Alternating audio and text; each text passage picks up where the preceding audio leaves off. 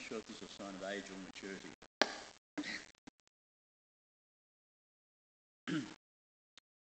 Reading from the NIV Bible, this section is called Jew and Gentile Reconciled through Christ. Therefore, remember that formerly you who are Gentiles by birth, called uncircumcised by those who call themselves circumcision, which is done in the body by human hands. Remember that at that time you were separate from Christ, excluded from citizenship in Israel, and foreigners to the covenants of the promise, without hope and without God in the world. But now in Jesus Christ, you who once were far away have been brought near by the blood of Christ. For he himself is our peace, who has made two groups one, and has destroyed the barrier, the dividing wall of hostility, by setting aside in his flesh the law with its commands and regulations. His purpose was to create in himself one new humanity out of the two, thus making peace, and in one body to reconcile both of them to God through the cross, by which he put to death their hostility. He came and preached peace to you who were far away, and peace to those who were near. For through him we both have access to the Father by one Spirit. Consequently, you are no longer foreigners and strangers, but fellow citizens with God's people, and also members of his household, built on the foundation of the apostles and the prophets, with Christ Jesus himself as the chief cornerstone. In him the whole building is joined together and rises to become a holy temple in the Lord. And in him you too are being built together to become a dwelling in which God lives by his Spirit. This is the word of the Lord.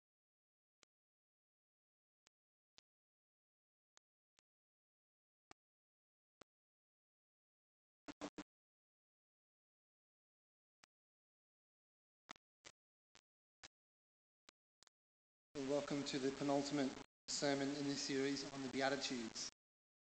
And my prayer um, is that God has been at work in us and among us by the power of His Spirit, transforming us to become more like His Son, to be Christians, and to be a church who are increasingly characterized by these beautiful attitudes. And today, blessed are the peacemakers, for they will be called children of God. Now, our world is very fond of talking about peace, isn't it? Uh, we hold peace summits. We organise peace rallies. We uh, sign peace treaties. Uh, we even hand out peace prizes, right? But for all its best efforts, the world has not achieved peace. Wars and rumours of wars uh, continue. In fact, in a book entitled The Lessons of History, Published in 1969, so a little while ago now, the authors calculated that in the previous 3,421 years of recorded history, there had been only 268 years with no war. And the Bible says that our, the conflicts in our world, from the international to the interpersonal, are caused by the sin that severs our relationship with God and sabotages our relationships with one another. And as long as sin remains, it'll undermine every human effort to achieve real and lasting peace. So, what on earth is Jesus talking about when he says, Blessed are the peacemakers? Well, to understand this beatitude, we're going to have to understand uh, how peace is understood in the Bible. Um, in the Bible, it's what the, it's what the Bible calls shalom, right? It's a comprehensive sense of well-being and wholeness that is established when one is in a right relationship with God and uh, with one another. And to help us trace this theme all the way through to this beatitude, I have three points uh, this morning. Peace sought, peace wrought, and sorry, peace brought, let's bought, let's say that, that's the first one. Peace bought, peace wrought, and then peace sought. Okay, so I've given myself some poetic license here, but hopefully um, it makes it easier to remember. And so we begin with the most foundational and meaningful peace that the Bible speaks about, and that is peace bought. Um, peace bought for us. So in 1 uh, Colossians chapter 1, Paul tells us that God revealed himself in Christ so that he might reconcile to himself all things, whether things on earth or things in heaven, by making peace through his blood shed on the cross. You see, once upon a time, there was world peace, but that peace broke when we fell. And ever since, ever since, creation has been groaning while awaiting reconciliation. And the promise here is actually there will finally and ultimately be world peace once again, but through the blood of Christ. For without the shedding of blood, there is no forgiveness of sins. Through the blood of Christ, God hold out, holds out an olive branch to us now. And it was awfully costly for him. But God offers us this peace freely as in a gift. And if you're a Christian, then this is the gospel that you have come to believe. That's the gospel. And it is the message that we've been committed that has been committed to us as his representatives. And so that's exactly what Paul says in 2 Corinthians. He says, All this from God, who reconciled us to himself through Christ and gave us the ministry of reconciliation. That God was reconciling the world to himself in Christ, not counting people's sins against them. And he has committed to us this message of reconciliation.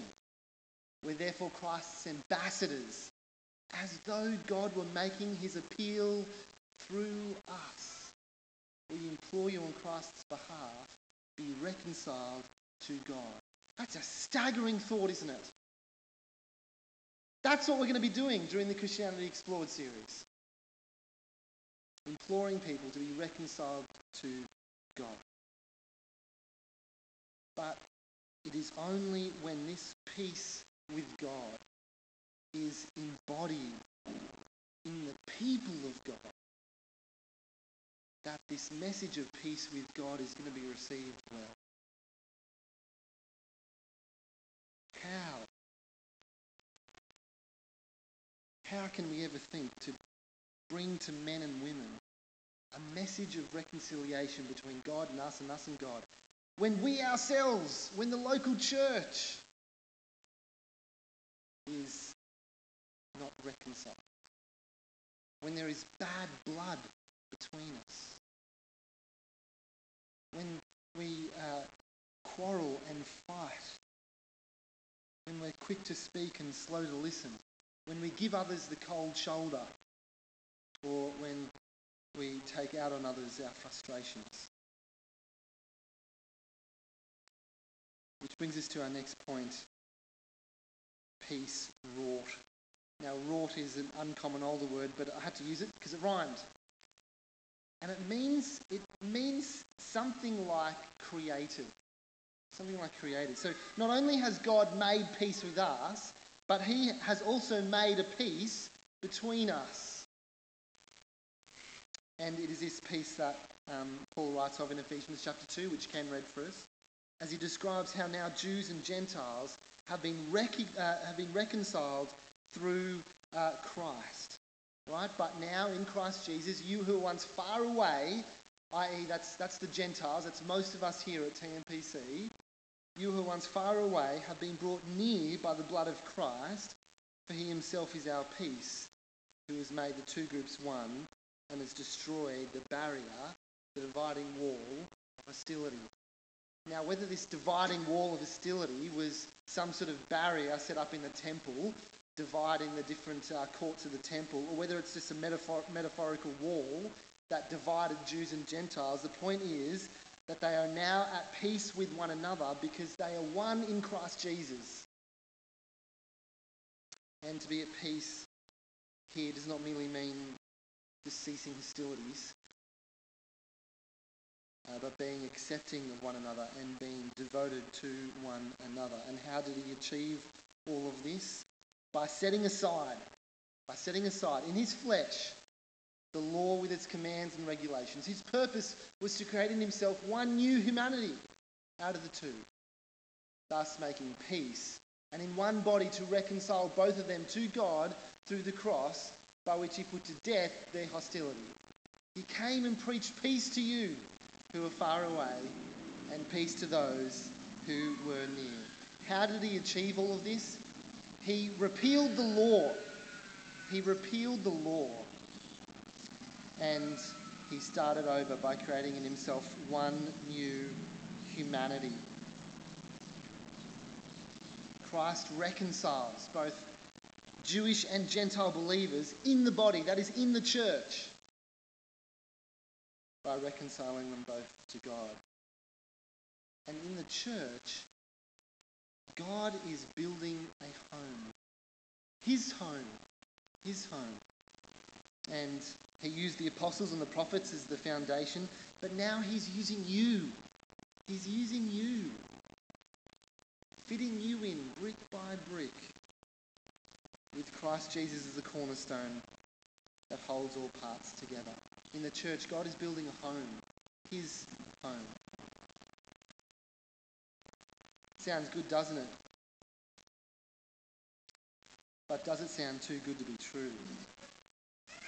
Because even though even though God has bought us peace with Him and wrought this peace between us, the church isn't always so peaceful, is it?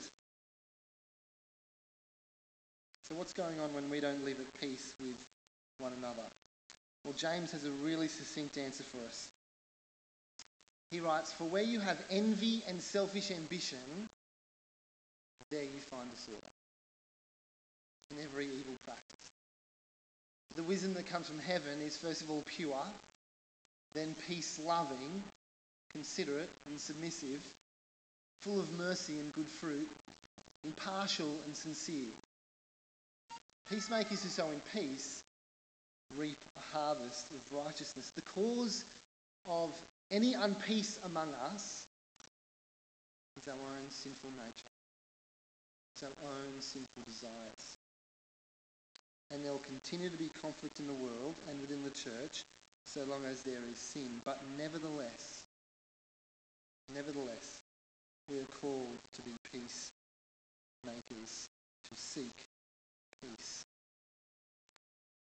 Before we move on, it's worth reflecting on another thing that Jesus says in Matthew 10. He says this Do not suppose that I've come to bring peace to the earth. He said. I did not come to bring peace, but a sword. What's going on there? Well, Jesus knew the message of peace through his life and death and resurrection would not be universally received. In fact, he knew it would be aggressively resisted. Indeed, the resistance would result in his death and the deaths of many who have followed him. The point is that Christ brings peace, but not neutrality. Christ brings peace, but not neutrality. Those who refuse to receive the peace of Christ will actually find themselves at war with him. And consequently, for Christians, peace with Christ may also mean hostility with those who refuse to trust in him. Indeed, um, Jesus declared that for his sake, families would be divided father against son, and mother against daughter, and even in laws would clash. As if the in law dynamic didn't already have a whole bunch of things uh, that needed to be sorted out. Those who refuse to receive the sacrifice of his blood cannot have peace with God and will often find themselves at odds with those who have it. And yet the olive branch is offered to all. Which brings us to our third point peace sought. So here's the logic. Right? Now that we've been reconciled to God and therefore to one another, we must seek peace or be peace makers. And so I read from you a little earlier from the first chapter of Colossians. A little later in Colossians, uh, Paul will write this Let the peace of Christ rule in your hearts. Since as members of one body you were called to peace, be thankful. To have the peace of Christ rule in our hearts is to have the peace of Christ to be the arbiter between us, or the, or the, or the, the umpire between us, or the referee between us. But unlike what we often see in professional and even amateur sporting matches these days, it is to submit to it. Right? The umpire, the referee, has the final call. And so it is with the peace of Christ as we encounter conflict within the church. And why is this peace amongst us so important? Because Christ suffered. Christ suffered. Christ died that he might cement Christians together by his blood. And when you or I tear apart those whom Christ has joined together by our pride, or by our envy, or by our stubbornness, or by our foolishness, or even by our ignorance, we are seeking to dilute the cement of the blood of the Lord Jesus.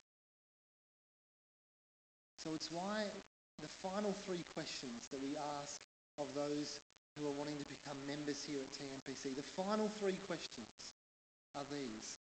Will you endeavour in the power of the Holy Spirit to love and serve your brothers and sisters who make up this church, resolving conflicts when they arise, and forgiving others here as God has forgiven you? To submit to the elders and other appointed leaders of this church as they submit to God, and diligently strive for unity and peace within this church, and to leave this church well if the time comes, informing us of your plans and seeking our prayers and blessings. We are called to peace. We're called to peace. And of course, this is qualified by the conditions in Romans 12. If it's possible, as far as it depends on you, live at peace with everyone. Uh, what do you do if it proves impossible to live at peace with somebody because he or she is refusing to live at peace with you? What do you do if you receive an email that says, never contact me again? I was recently feeling convicted about a certain conflict I've got going on in my life. And although I didn't necessarily seek it, I was given the chance to sort of initiate the peace process. But I received the reply that he was not ready or willing. What do you do? What do you do if it proves impossible to live at peace with somebody because he or she is unwilling to live at peace with you? Well, it certainly doesn't give us the excuse to be warmongers, does it? Perhaps give it time and meanwhile pray for the opportunity. But ultimately, God says, leave it to me. Leave it to me. Jesus also says, blessed are the peacemakers. Blessed are the peacemakers. And at this point, I think it's important to distinguish between peacemakers and peacekeepers. Because I think sometimes we can deceive ourselves into thinking that peacekeepers are peacemakers. But the difference is that peacekeepers don't pretend things are okay when they're not, which is often what peace, pardon, peace, the difference is peacemakers uh, don't pretend things are okay when they're not, which is actually what peacekeepers end up doing a lot of the time. And in the Old Testament, uh, God condemns the leader of his own people for doing just this. So in Ezekiel, Malcolm, I'm going to have to, have to have you take over. In Ezekiel chapter 13, says, Because they lead my people astray, saying, Peace, when there is no peace. And because when a flimsy wall is built, they cover it with whitewash, right? To be a peacekeeper is to paper over the cracks. Or in, Je- in Jeremiah chapter 6, they dress the wound of my people as though it were not serious. Peace, peace, they say, when there is no peace. Right, to be a peacekeeper is to offer band aid solutions. A band aid does nothing, despite what my kids uh, have to say. A band aid does nothing for the festering wound beneath it. No, to proclaim peace, peace when there is no peace is the work of the false prophet, not, not the Christian witness. The Point is that a peacemaker doesn't pretend things are okay when they're not. Now, if you're anything like me, you prefer to paper over the cracks. Prefer to offer the band aid solutions. Because it's easier. But peacemakers are not conflict avoiders. Peacemakers are not conflict avoiders. Peacemakers are not just don't just simply sweep things under the rug. Peacemakers are not just nice and tolerant people. The peacemaker seeks to reconcile, not by pretending that there is no difference or by suppressing differences, but by creating love of the other that transcends differences or that permits people to join hands in spite of differences. This beatitude is not cryptic. There's nothing cryptic about this beatitude. But it is awkward. And it is messy. And it is risky. And it is costly. But think about it. There's nothing cheap about the peace that Jesus bought for us.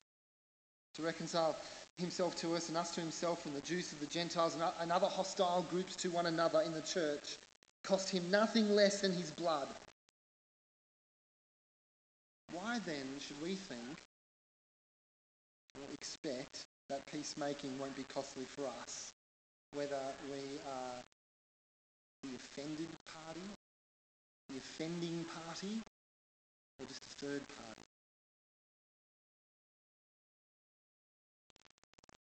It'll mean being vulnerable. It'll mean having your sin exposed. It'll mean absorbing a certain amount of hurt. But peacemakers will carry the cross with their Lord, for it was on the cross that peace was made. It's not about being a martyr, it's about being a witness to the type of peace that God has made for us. I want to introduce you to uh, Peacewise, who are a Christian cross-denominational, not-for-profit peacemaking ministry. And they've got some really, really helpful resources for us to be thinking about all this. In fact, I want to encourage you to head to their website sometime this week and check them out. Here's one of their resources. It's called The Slippery Slope. Hoping you can see uh, that from where you are. It's a visual tool for understanding the ways in which people tend to respond to conflict or approach conflict. Now, there are some extremes there. There are some real extremes there, but I suspect that we can all recognise some of these reactions in ourselves as we approach or respond to conflict. In fact, I'm just going to give you a moment to digest it.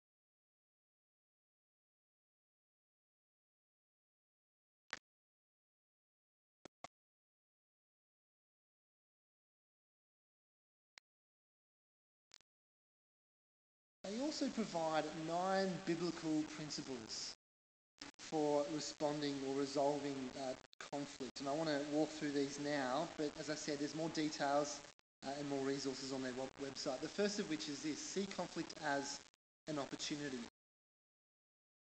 Second, glorify God. Third, get the log out of your own eye. It's one of the most challenging principles there is to peacemaking. Jesus says, You hypocrite. First take the plank out of your own eye, and then you'll see clearly to remove the speck from your brother's eye. Fourth, gently restore. And the Bible gives us some principles for doing so. We're to talk with them privately, but if they do not listen, then we're to ask one or two others to help us to help resolve that, that conflict through mediation or even church discipline. Just last year, I was on the receiving end of this process. Um, someone confronted me privately about something that I'd said um, that made them feel uncomfortable, and we were able to reconcile there and then. But just imagine for a moment if this person hadn't come to me and had just quietly held it against me. She would have sabotaged any chance for a real relationship and denied us the opportunity for repentance and forgiveness and reconciliation. Fifth, go and be reconciled. That's the biblical goal. That's the biblical goal. To demonstrate what it is that God has done for us in Christ. Six, negotiate in a biblical manner. That is, if further negotiation is necessary. Seven, be prepared for unreasonable people. Right? Remember, if it is possible, as far as it depends on you. Eight, get help from above. And nine, get help from the church if required. Who knew that there were so many steps? We often settle for less. We often settle for less.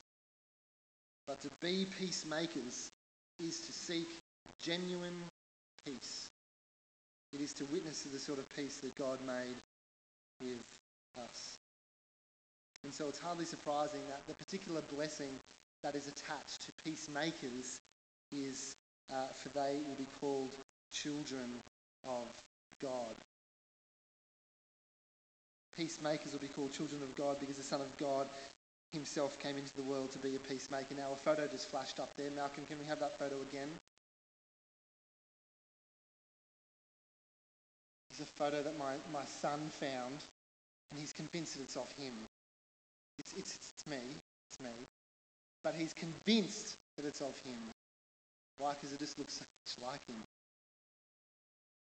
I'm not sure you can see it too well from where you are. But just like children resemble their parents, peacemakers resemble their heavenly Father, and so will be called children of God. Right? God is the peacemaker.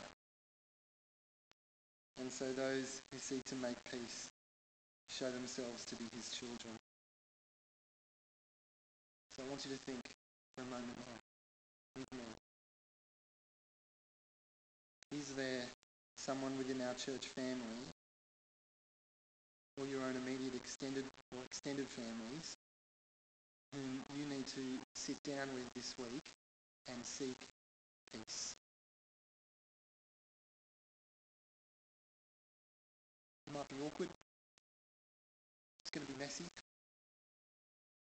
going to be risky. It's going to be costly. It's going to take time. It's going to take practice. It's going to take the peace of God to rule in your heart. But it is a beautiful attitude. It is a beautiful attitude.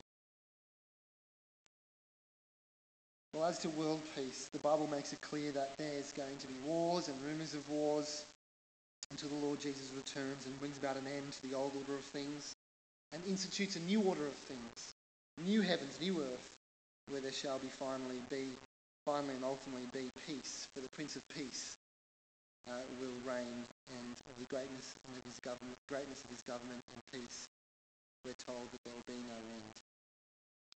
But in the meantime, we're to seek to do what our Father in heaven has done. Be peacemakers.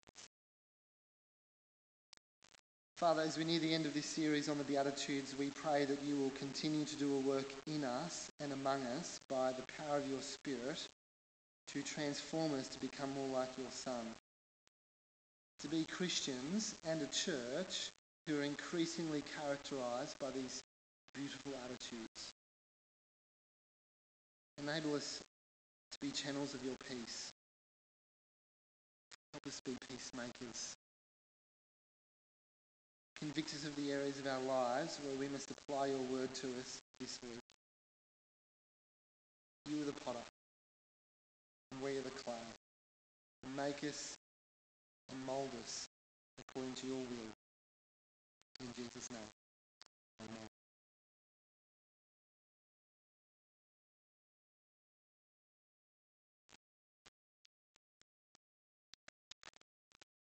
We are going to stand and sing once more.